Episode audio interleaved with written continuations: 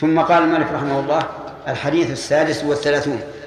عن أبي هريرة رضي الله عنه عن, عن النبي صلى الله عليه وعلى آله وسلم قال من نفس عن مؤمن كربة من كرب الدنيا نفس الله عنه كربة من كرب يوم القيامة. ومن يسر على معسر يسر الله عليه في الدنيا والآخرة. ومن ستر مسلما ستره الله في الدنيا والآخرة. إلى آخره. قوله صلى الله عليه وسلم من نفس عن مؤمن كربة من كرب الدنيا. نفس الله عنه كربة من كرب يوم القيامة. نفس بمعنى وسع. والكربة ما يكرب الإنسان ويغتم منه ويتضايق منه. وقوله من كرب الدنيا أي من الكرب التي تكون في الدنيا وإن كانت من مسائل الدين. لأن الإنسان قد تصيبه كربة من كرب الدين فينفس عنه. فالمراد من كرب الدنيا يعني من الكرب التي تكون في الدنيا وإن كانت من مسائل الدين. نفس الله عنه كربة من كرب يوم القيامة. الجزاء من جنس العمل. من حيث الجنس. تنفيس وتنفيس لكن من حيث النوع يختلف اختلافا عظيما. كرب الدنيا لا تساوي شيئا بالنسبة لكرب الآخرة. فإذا نفس الله عن الإنسان كربة من كرب الآخرة كان ثوابه أعظم من من عمله. و وقول يوم القيامة هو الذي تقوم فيه الساعة. وسمي بذلك لثلاثة أمور. الأول أن الناس يقومون فيه من قبورهم لله عز وجل. قال الله تعالى يوم يقوم الناس لرب العالمين. معنا يا وليد؟ اسمك؟ أنت معنا؟ الثاني أنه تقام فيه الأشهاد. كما قال عز وجل إنا لننصر رسلنا رسلنا والذين آمنوا في الحياة الدنيا ويوم يقوم الأشهاد. الثالث أنه يقام فيه العدل. لقول الله تعالى ونضع الموازين القسط ليوم القيامة فلا تظلم نفس شيئا. ومن يسر على معسر يسر الله عليه في الدنيا والآخرة. يسر أي سهل. على معسر أي ذي إعسار. كما قال عز وجل وإن كان ذو عسرة فنظرة إلى ميسر يسر الله عليه في الدنيا والآخرة. ويشمل التيسير هذا تيسير المال وتيسير الأعمال وتيسير التعليم وغير ذلك. أي نوع من أنواع التيسير. يسر الله عليه في الدنيا والآخرة. وهنا ذكر الجزاء في في في موضعين الأول في الدنيا والثاني في الآخرة. ومن ستر مسلما ستر الله ستره الله في الدنيا والآخرة. ستر بمعنى أخفى وغطى ومنه الستارة. تخفي الشيء وتغطيه. والمقصود ستر مسلما ارتكب ما يعاب عليه. ستر مسلما ارتكب ما يعاب عليه. إما في في المروءة والخلق وإما في الدين والعمل. ستره الله في الدنيا والآخرة. ثم قال ومن سلك طريقا يلتمس فيه علما سهل الله له به طريقا إلى الجنة. سلك طريقا أي دخل فيه. ومشى فيه. يلتمس أن يطلب علما. سهل الله له به طريقا إلى الجنة. يعني سهل الله له هداية التوفيق بالطريق إلى الجنة.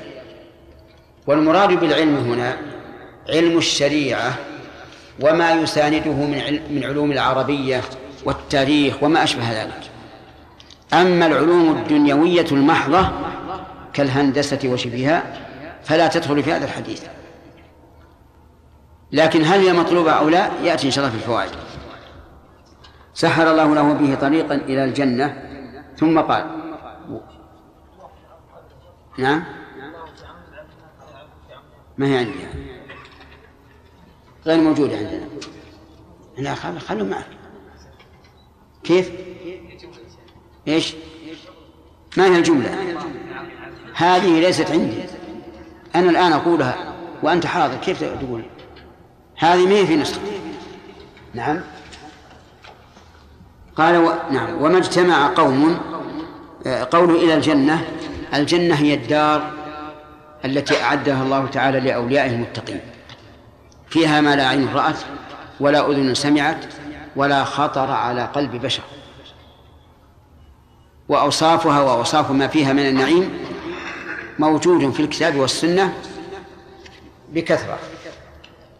وما اجتمع قوم في بيت من بيوت الله يتلون كتاب الله ويتدارسونه بينهم إلا نزلت عليهم ما نافية ما اجتمع قوم. بدليل أنها جاءت جاء بعدها إلا المثبتة.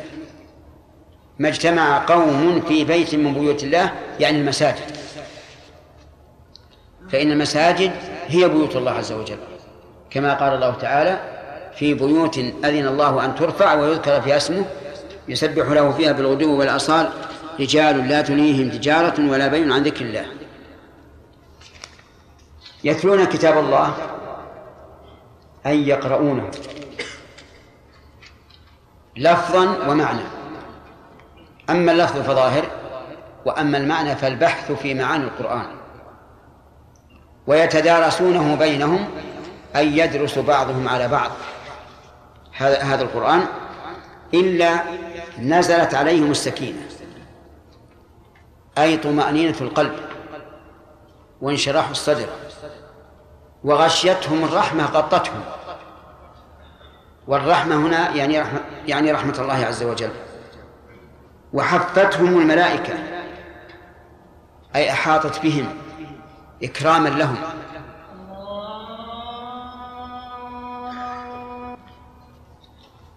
عبد الرحمن. شيخ أحسن الله إليك. إذا أخذ قوم مال أحد من الناس سرقة وأنكروا أخذ المال وكانوا ينطقون بلغة ما يفهمه صاحب المال. كانوا إيش؟ يتكلمون بلغة لا يفهمه صاحب المال. يعني فيما بينهم. لا يفهمه صاحب المال. نعم. يفهمون فيما بينهم. نعم. توجه عليهم اليمين بعد عجز صاحب المال عن البينة. أقسموا أنهم قد أخذوا المال وهو في حوزتهم لكن هذا اللغة لا يفهمه صاحب المال. نعم. قال المترجم أنهم حلفوا أنهم أنهم ما أخذوا المال ولا وجدوه. طيب. يا يكون الإثم على على المترجم. من جهة؟ وعليهم أيضا من جهة. هم هم هم المباشرون لأكل المال. فالإثم عليهم وهذا المبلغ عليه أيضا نصيب من الإثم؟ نعم. ها؟ عند الحاكم. إذا ثبت هذا يجب أن يؤدب هؤلاء والمترجم ويضمنهم المال.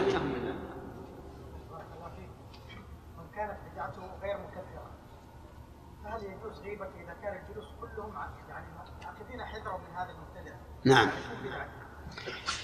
هذا يرجع إلى المصالح. إذا تعينت المصلحة في تعيين المبتدع الذي بدعته غير مكفرة فليفعل. وإلا يتكلم عن البدعة من حيث هي ويقول إن هذه البدعة مثلا ضلالة ولا يجوز العمل بها والعاقل يعرف. نعم يا سليم. في بين الناس يا شيخ القرآن الصوت القرآن يا شيخ صلاة بالليل شوي هو انشرط لأنه كان يخفف من الرياء يا شيخ بعض الناس ما أدري وش الطريقة فيها إيش. بعض الناس الحين ما يبي يطلع الصوت في القران حتى في المساجد مع أن الناس الحين بعضهم انه قرا حسن الصوت ويشغل الناس بحسن صوته. وبعض الناس فيه غلط ويشغل الناس بحسن السؤال ما فهمت. السؤال يقول بعض الناس كثر الجدال إيش كثر الجدال؟ السؤال وش ما هو؟ السؤال ظهر القرآن ظهر الصوت بالقرآن في المساجد يعني رفع الصوت بالقرآن في المساجد إذا كان يشوش ما يجوز لكن يا شيخ كل الناس يقول يعني يقول سر كذا. لأن النبي صلى الله عليه وعلى آله وسلم خرج على أصحابه وهم يصلون ويجهرون فقال لا يؤذي لا يؤذين بعضكم بعضا في القراءة فجعل ذلك أذية. صلاة الليل في بيته ولا في المسجد؟ لا بأس. الإنسان في بيته في صلاة الليل مخير إن شاء جهر وإن شاء أسر. فقد يكون أنشط له إذا جهر وقد يكون أخشع له إذا أسر. وين الرياء؟ وهو ما عنده أحد. هو. الله. عندهم ميكروفون. عندهم ميكروفون. أقول عندهم ميكروفون يسمعون الجيران.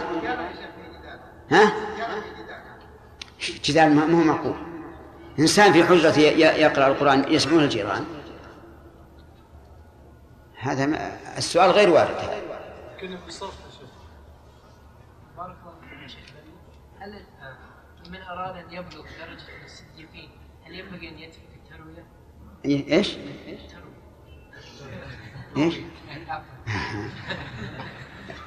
من أراد أن يبلغ درجة الصديقين؟ يعني التورية إيه. إيه. والله لا شك أن البعد عنها أحسن.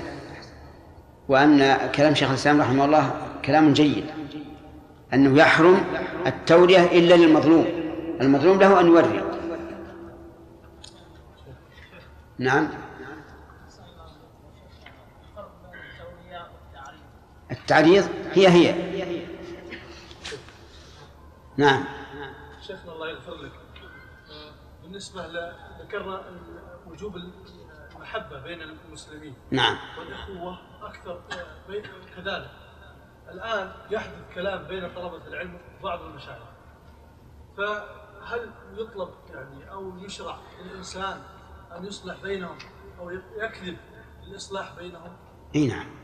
الكذب للإصلاح جائز. لكن مع ذلك بعض أهل العلم يقول الكذب في الإصلاح لابد أن يكون بتورية. الثلاث الحرب و- والإصلاح وحديث الزوجين يقول أن المراد بالكذب هنا كذب التورية. أما الكذب الصريح فلا يجوز. لأن المشكلة الكذب الصريح إذا إذا تبين الكاذب ازداد الأمر شدة. انتهى الوقت. طيب. عندكم زيادة في في في الحديث. والله في عون العبد ما كان العبد في عون أخيه. فما أدري عاد هل نسختي غلط ولا الشرح؟ اي طيب. موجودة؟ بعد أي جملة؟ نعم. قبل ومن سلك طريقا.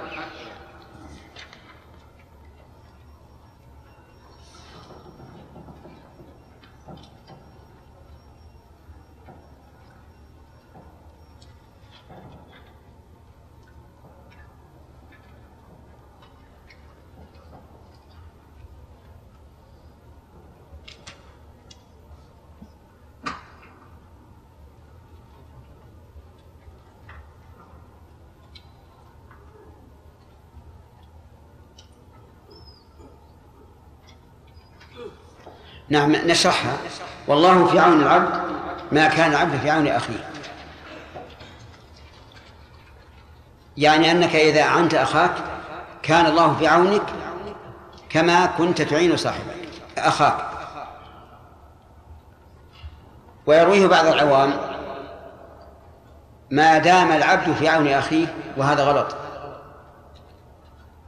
لأنك إذا قلت ما دام العبد في عون أخيه صار عون الله لا يتحقق إلا عند دوام عون الأخ. ولم ولم يفهم منه أن عون الله للعبد كعونه لأخيه. فإذا قال ما كان العبد في عون أخيه علم أن العون أن عون الله عز وجل كعون الإنسان لأخيه. وما دام هذا اللفظ هو اللفظ النبوي فلا يعدل عنه. في هذا الحديث فوائد عظيمة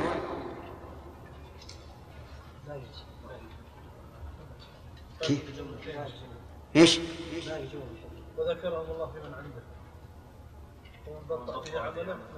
عنده الحديث نعم نعم قال وذكرهم الله في من عنده يعني أن أن هؤلاء القوم الذين اجتمعوا في المسجد يتدارسون كلام الله عز وجل يذكرهم الله في من عنده وهذا كقوله تبارك وتعالى في الحديث القدسي من ذكرني في ملأ ذكرته في ملأ خير منه.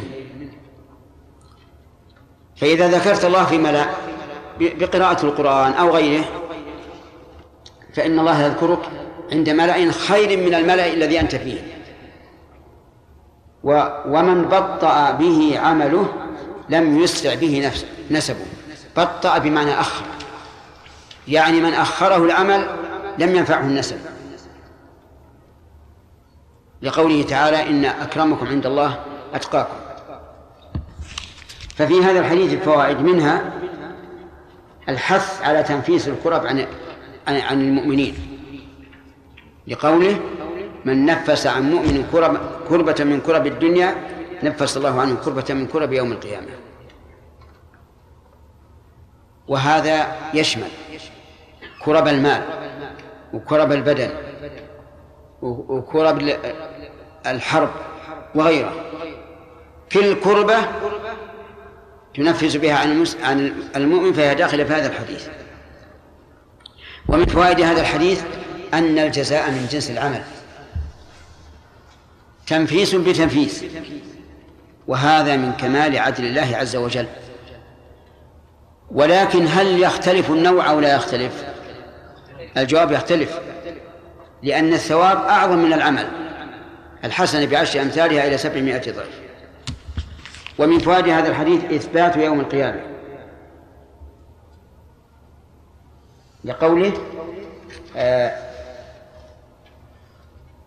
نعم آه نفس الله عنه كربة من كرب يوم القيامة. ومن فوائد الحديث أن في يوم القيامة كربا. نعم كربا عظيمة لكن مع هذا والحمد لله هي على المسلم يسيرة. لقول الله تبارك وتعالى وكان يوما على الكافرين عسيرا وقال عز وجل على الكافرين غير يسير وقال عز وجل فقال الكافرون هذا يوم عسر أما المؤمن فإن الله سبحانه وتعالى ييسره عليه ويخففه عنه. والناس درجات. حتى المؤمنون يختلف يسر هذا اليوم بالنسبة إليه حسب ما عنده من من الإيمان والعمل الصالح. ومن فوائد الحديث الحث على التيسير على المعسر.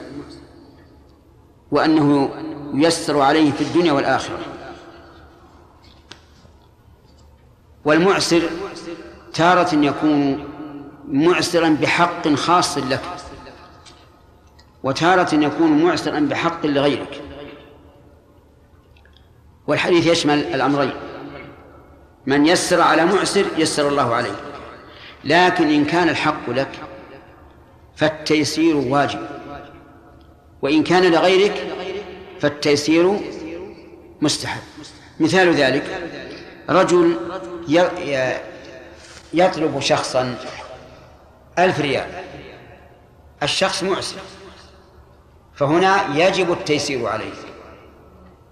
لقول الله تعالى وإن كان ذو عسرة فنظرة إلى ميسرة ولا يجوز أن تطلبه منه ولا أن تعرض لذلك. ولا أن تطالبه عند القاضي. لقوله تعالى وإن كان ذو عسرة فنظرة إلى ميسرة ومنها ومن هنا نعرف خطأ أولئك القوم خطأ أولئك القوم الذين يطلبون المعسرين ويرفعونهم للقضاء ويحبس ويطالبون بحبسه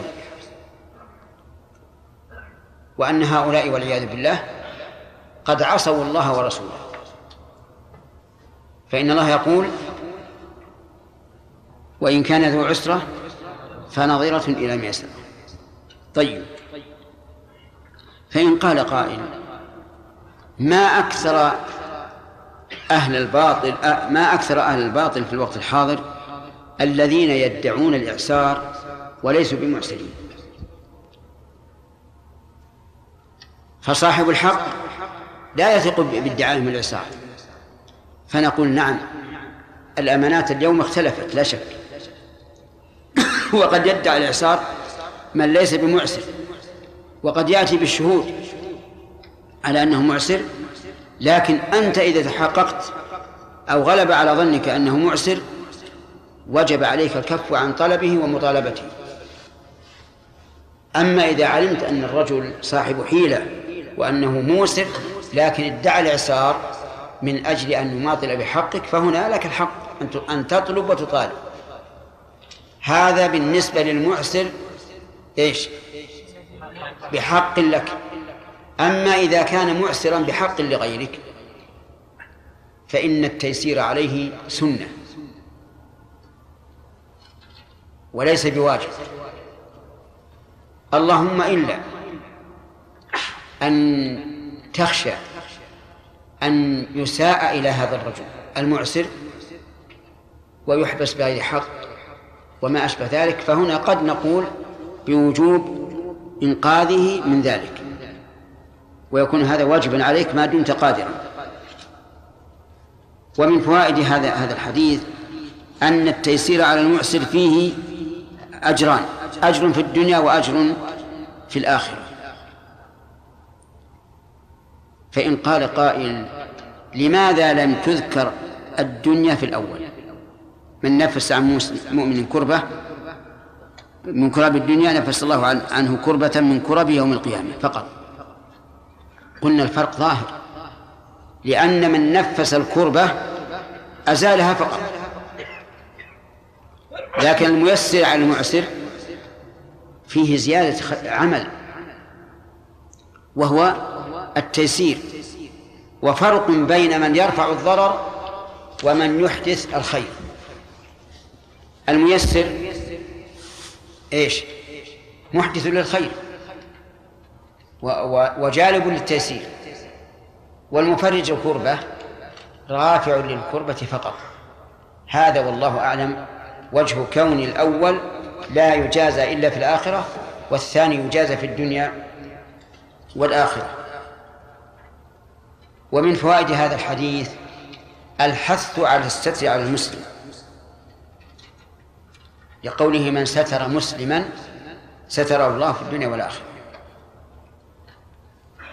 ولكن دلت النصوص على أن هذا مقيد بما إذا كان الستر خيرا. والستر ثلاثة أقسام. تارة يكون خيرا. وتارة يكون شرا وتارة لا يدرى أيكون خيرا أم شرا. أما إذا كان خيرا فالستر محمود ومطلوب.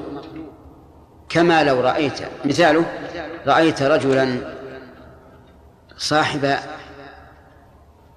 خلق ودين وهيئة هيئة يعني آه، سمعة حسنة.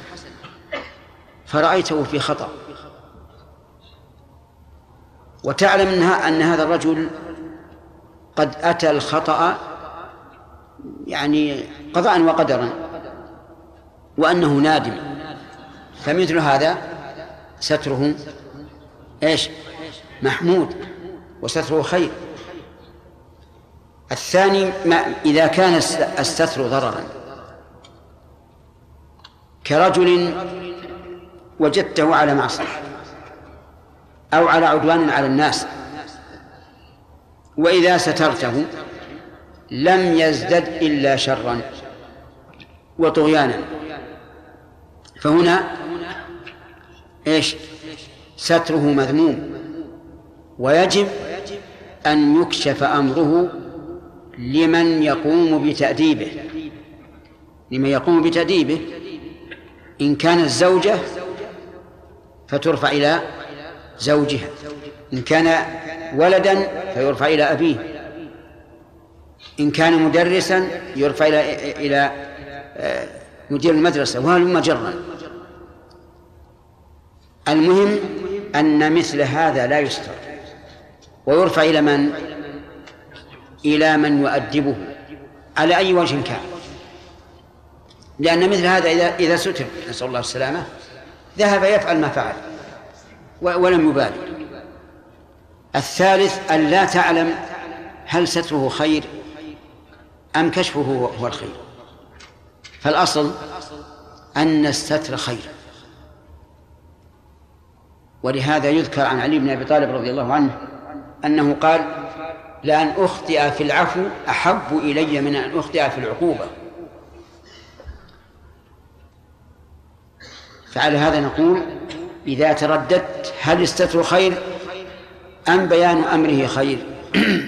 فالستر فالستر أولى ولكن في هذه الحال تتبع أمره لا تهمله لأنه ربما يتبين بعد بعد ذلك أن هذا الرجل ليس أهلا للستر. ومن ستر مسلما ستره الله في الدنيا والآخرة. ومن فوائد هذا الحديث أن الله تعالى في عون العبد ما كان العبد في عون أخيه. يعني الحث على عون إخوانه من المسلمين. في كل ما يحتاجون إلى العون فيه. حتى في تقديم عليه له إذا كان يشق عليه أن يقدمهما. أي على صاحب عليه حتى في إركابه السيارة. حتى في إدناء فراشه له. إذا كان في بر أو ما أشبه ذلك. المهم أن باب المعونة واسع. والله تعالى في عون العبد ما كان العبد في عون أخيه. ومنها نعم. مما سبق من الجمل يتبين بذلك علم الله عز وجل بأمور بأمور الخلق وأنه يعلم من نفس عن مؤمن كربة ومن يسر على معسر ومن ستر مسلما ومن أعان مسلما. فالله تعالى عليم بذلك كله. وفيه أيضا في مما سبق بيان كمال عدل الله عز وجل. لأنه جعل الجزاء من جنس من جنس العمل. وليتنا نتأدب بهذا الحديث. ونحرص على تفريج الكروبات وعلى التيسير على المعسر وعلى ستر من يستحق الستر وعلى معونة من يحتاج إلى معونة. أقول ليتنا نفعل هذا لأن هذه الآداب ليس المراد مجرد أن ننظر فيها وأن نعرفها بل المراد أن نتخلق بها. فرسول الله صلى الله عليه وعلى آله وسلم إنما ساقها من أجل أن نتخلق بها. لا يريد منا أن نعلمها فقط بل يريد أن نتخلق بها. ولذلك كان سلفنا الصالح من الصحابة والتابعين يتخلقون بالأخلاق التي يعلمهم الله يعلمهم نبيهم محمد صلى الله عليه وعلى آله وسلم. إلى هنا والأسئلة. أخذت أخذت بارك الله فيك. نعم أحسن الله إليكم في حالة أن الشخص إذا إذا كان كاذبا فعلا قومه ثم تبين الكذب بالشخص الذي كذب عليه فقال له لما كذبت عليه؟ فورى بعد ذلك درءا لمفسدة الكذب. فهل يكون كاذبا أم يكون مثل علشان نشوف. مثل بهذا كذب على شخص وتبين للمخاطب أنه كاذب. فقال له لما كذبت علي فأتى بالتورية بعد بعد ذلك. قل مثل مثال. فقال له أكذب عليك ولكن أقصد كذا وكذا وهي التورية كلمة كذا. تبين أنه كاذب. يعني قال له فلان قدم البلد أمس. وهو ما قدم. فجاء إليه المخاطب وقال له يا فلان أخبرتني أن أن فلان قدم البلد أمس وهو لم يقدم. ها؟ وش بيقول؟ هو قدم فعل. وقال له لم يقدم. طيب آه كل واحد سواء الإثبات أو النفي. فقابله في المرة الثانية ها. فقال له لماذا تقول فلان لم يقدم وقد قدم. فقال له أنا أقصد شخص آخر. فعمل التورية بعد ذلك. شخص آخر. يعني اسمهما واحد؟ لا آه، يقصد هو يعني عندما أفحمه بالكذب قال له أنا أقصد شخص آخر. يقول قدم فلان وهو لم يقدم. طيب قدم آه، مثلا عبد الله ابن محمد ابن علي ابن الحسين مثلا. إلى المدينة. إلى المدينة. طيب. ثم تبين أنه لم يقدم. فقال له صاحبه كيف تقول إن فلان قدم وهو ما قدم وش بيقول؟ فقال له أنا أقصد محمد بن عبد الله واحد آخر. واحد آخر. يعني إلى رابع الجد. اتفقوا؟ على كل حال هذا سؤال تعنت. ما ما ما, ما عرفت وجهه. لكن الكذب محرم. وإن لم يتضمن أكل المال بالباطل. وعند العوام يقسمون الكذب إلى قسمين. كذب أبيض وكذب أسود. إن تضمن أكل المال بالباطل فهو أسود ولا يجوز وإن لم يتضمن فهو أبيض ولا ولا حرج فيه. وهذا غلط. الكذب كله حرام.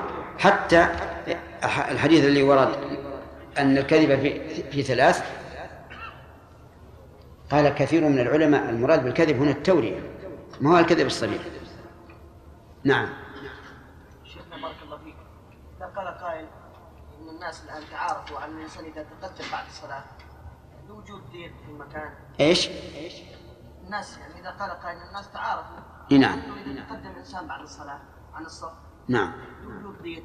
إيه؟ ما عدوه تدابرا في أنفسهم. نعم. نعم. من التدابر إي نعم داخل في هذا. ولذلك لو لو لو لو أنك اطلعت على قلب هذا الرجل لوجدت فيه شيء من الترفع أنا أشاهد بعضهم إذا تقدم قال ها هذه جلسة متكبر. وإذا كان ضيق الحمد لله قم تقدم. إلى مكان آخر ولا تأخر؟ نعم. لا. نعم. إي نعم. العفو في ترك الواجبات والمغفرة في في فعل المحرمات. نعم.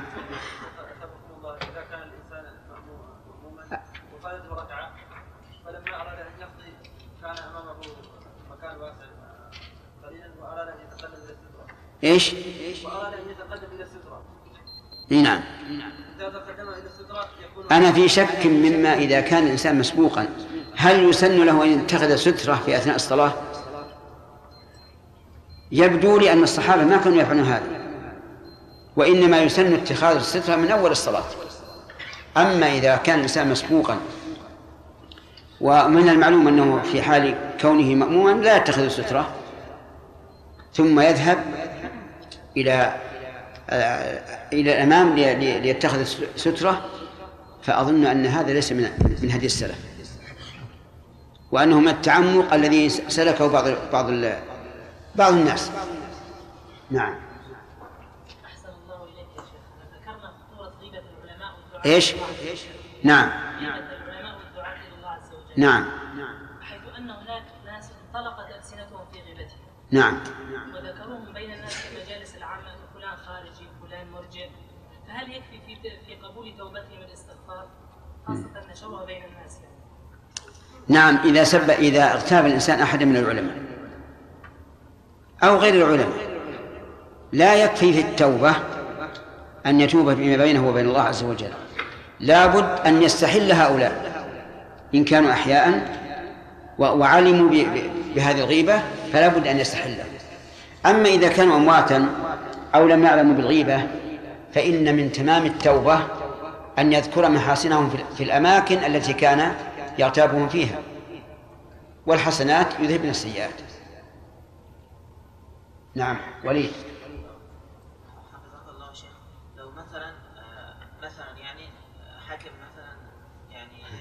مثلا جت ثلاث مرات قبل تجي الجملة يحارب مثلا الدعوة هل تحرم غيبته؟ كيف؟ يحارب الدعوة الإسلامية مثلا أو يمكن للكفار مثلا هل تحرم غيبته؟ أنت تريد شيئا لا جواب لا جواب عندي له. نعم. اسأل الله الهداية لولاتك ولاة الأمور. وكفى انتهى الوقت. الأم؟ وش باقي؟ من أوله؟ يلا سعد والله في عون العبد ما كان العبد في عون نعم من فوائد هذا الحديث العظيم الحث على معونة أخيك المسلم. ولكن هذا مقيد بما إذا كان على بر وتقوى لقول الله تبارك وتعالى وتعاونوا على البر والتقوى أما على غير البر والتقوى فينظر إن كان على إثم فحرام لقوله تعالى ولا تعاونوا على الإثم والعدوان وإن كان على شيء مباح فإن كان فيه مصلحة لل... للمعان فهذا من الإحسان وهو داخل في عموم قول الله تعالى وأحسنوا إن الله يحب المحسنين وإن لم يكن فيه مصلحة. للمعان فإنه فإن معونته إياه أن ينصحه عنه وأن يقول تجنب هذا لا خير لك فيه. ومن فوائد هذا الحديث أن الجزاء من جنس العمل بل الجزاء أفضل لأنك إذا أنت أخاك كان الله في عونك. وإذا كان الله في عونك كان الجزاء أكبر من العمل. ومن فوائد هذا الحديث الحث على سلوك الطرق الموصلة للعلم. وذلك بالترغيب فيما ذكر من ثوابهم ومن فوائد هذا الحديث الإشارة إلى النية الخالصة لقوله يلتمس فيه علما أي يطلب العلم للعلم. فإن طلبه رياء وهو مما يبتغى به وجه الله كان ذلك إثما عليه. وما ذكر عن بعض العلماء من قولهم طلبنا العلم لغير الله فأبى أن يكون إلا لله. فمرادهم أنهم أنهم في أول طلبهم لم يستحضروا نية نعم نية كونه لله عز وجل ثم فتح الله عليهم. ولا يظهر أنهم أرادوا أنهم طلبوا العلم رياء لأن هذا بعيد لا سيما في الصدر الأول. ومن فوائد هذا الحديث إطلاق الطريق الموصل للعلم فيشمل الطريق الحسي الذي تطأه الأقدام والطريق المعنوي الذي تدركه الأفهام. الطريق الحسي الذي تطرقه الأقدام مثل أن يأتي الإنسان من بيته إلى مدرسته من بيته إلى مسجده من بيته إلى حلقة علم في أي مكان. أما الذي تطرق الأفهام فمثل أن يتلقى العلم من أهل العلم أو يطالع الكتب أو يستمع إلى الأشرطة وما أشبه هذا. ومن فوائد هذا الحديث أن الجزاء من جنس العمل. فكما سلك الطريق يلتمس فيه العلم يسهل الله له به طريقا إلى الجنة. ومن فوائد هذا الحديث أنه ينبغي الإسراع في إدراك العلم. الإسراع في إدراك العلم وذلك بالجد والاجتهاد. لماذا؟ لأن كل إنسان يحب لأن كل إنسان يحب أن يصل إلى الجنة. على وجه السرعة. فإذا كنت تريد هذا فاعمل العمل الذي يوصل إليها بسرعة.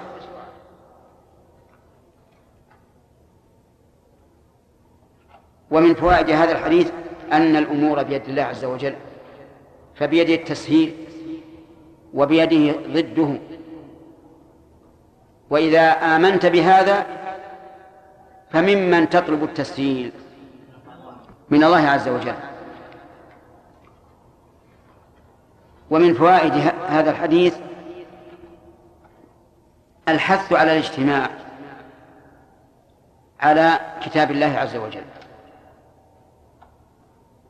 أن يجتمعوا على كتاب الله. ثم إذا اجتمعوا فلهم ثلاث حالات.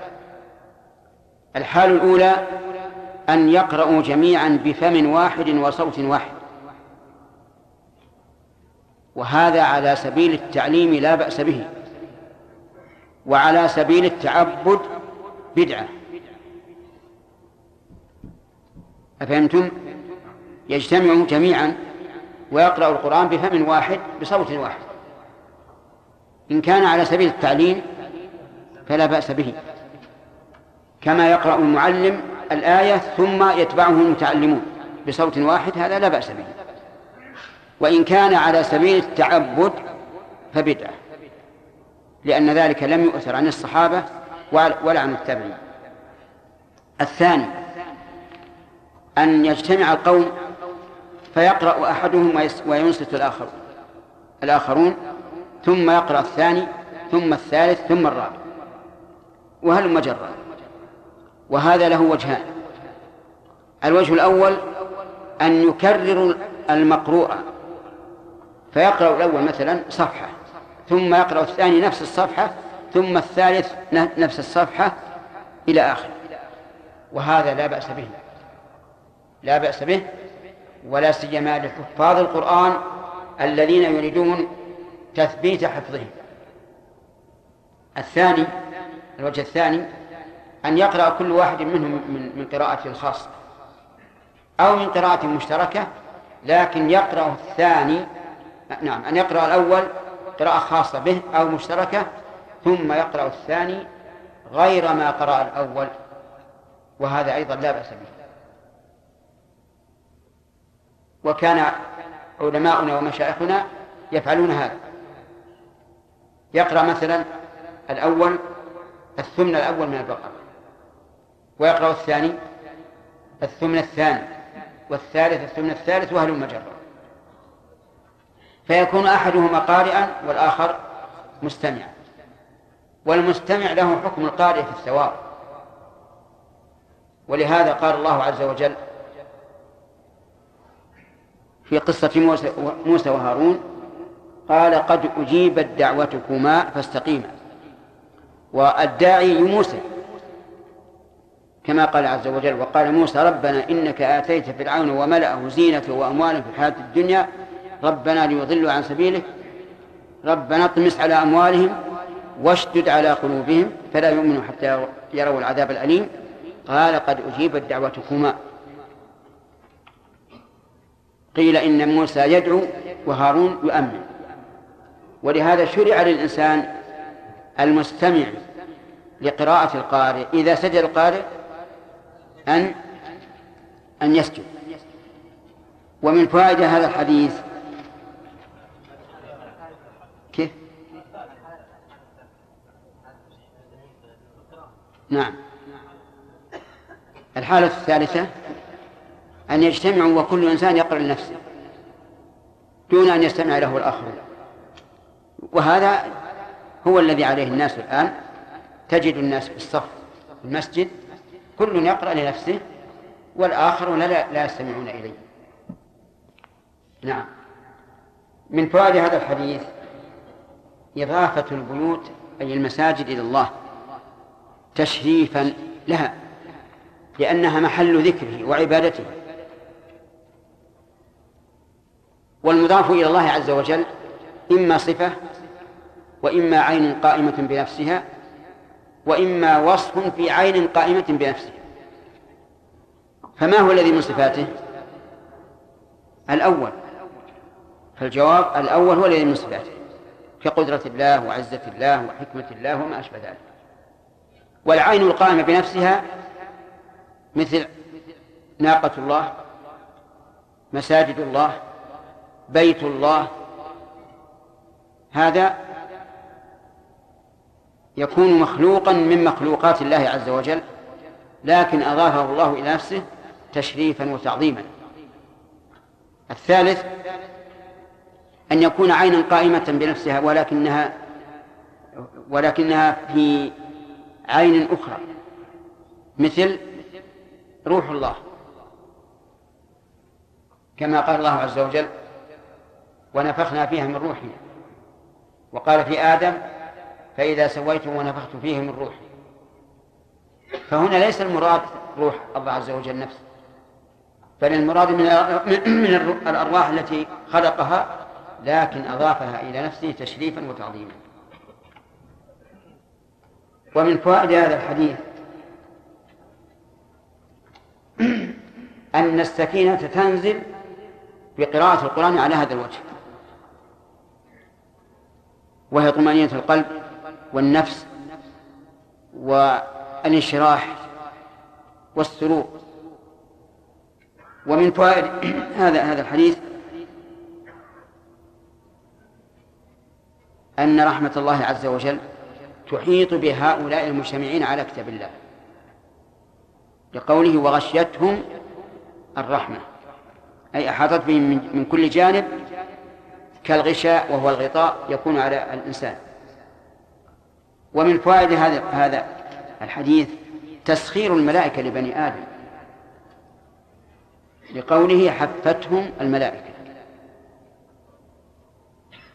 فإن هذا الحف إكرام لهؤلاء التالين لكتاب الله عز وجل. ومن فوائده إثبات الملائكة. والملائكة عالم الغيب كما سبق الكلام عليه عليهم في أول هذا هذا الكتاب. ومن فوائد هذا الحديث علم الله عز وجل بأعمال العباد. لقوله وذكرهم الله في من عنده. جزاء لذكرهم عز وجل لذكرهم ربهم عز وجل بتلاوة كتابه. ومن فوائد هذا الحديث أن الله سبحانه وتعالى يجازي العبد بحسب عمله. فإن هؤلاء القوم لما تذاكروا بينهم وكان كل واحد منهم يسمع الآخر ذكرهم الله في من عنده من الملائكة. تنويها بهم ورفعة لذكرهم. وفي الحديث الصحيح أن الله تعالى قال أنا عند ظن عبدي بي وأنا معه إذا ذكرني. فإن ذكرني في نفسه ذكرته في نفسي. وإن ذكرني في ملأ ذكرته في ملأ خير منه. ومن فوائد هذا الحديث أن النسب لا ينفع صاحبه. إذا أخره عن صالح الأعمال. لقوله من بطأ به عمله يعني أخره لم يسرع به نسبه. طيب فإن, فإن لم يبطئ به العمل وسار إلى الخير وسبق إليه فهل يسرع به النسب؟ فالجواب لا شك أن النسب له تأثير وله ميزة ولهذا نقول جنس العرب خير من غيرهم من الأجناس وبنو هاشم أفضل من غيرهم من قريش. كما جاء في الحديث إن الله اصطفى من بني إسماعيل كنانة واصطفى من كنانة قريشا واصطفى من قريش بني هاشم واصطفاني من بني هاشم. وقال خياركم في الإسلام خياركم في الجاهلية إذا فقهوا. فالنسب له تأثير. ولذلك تجد طبائع العرب غير طبائع غيرهم. فهم خير في الفهم خير في الجلادة خير في الشجاعة خير في العلم. لكن إذا بطأ بهم العمل صاروا شرا من غيرهم. انظر إلى أبي لهب عم النبي صلى الله عم النبي صلى الله عليه وعلى آله وسلم. ماذا ماذا كانت حاله؟ أن الله أنزل فيه سورة كاملة. تبت يدا أبي لهب وتب إلى آخره.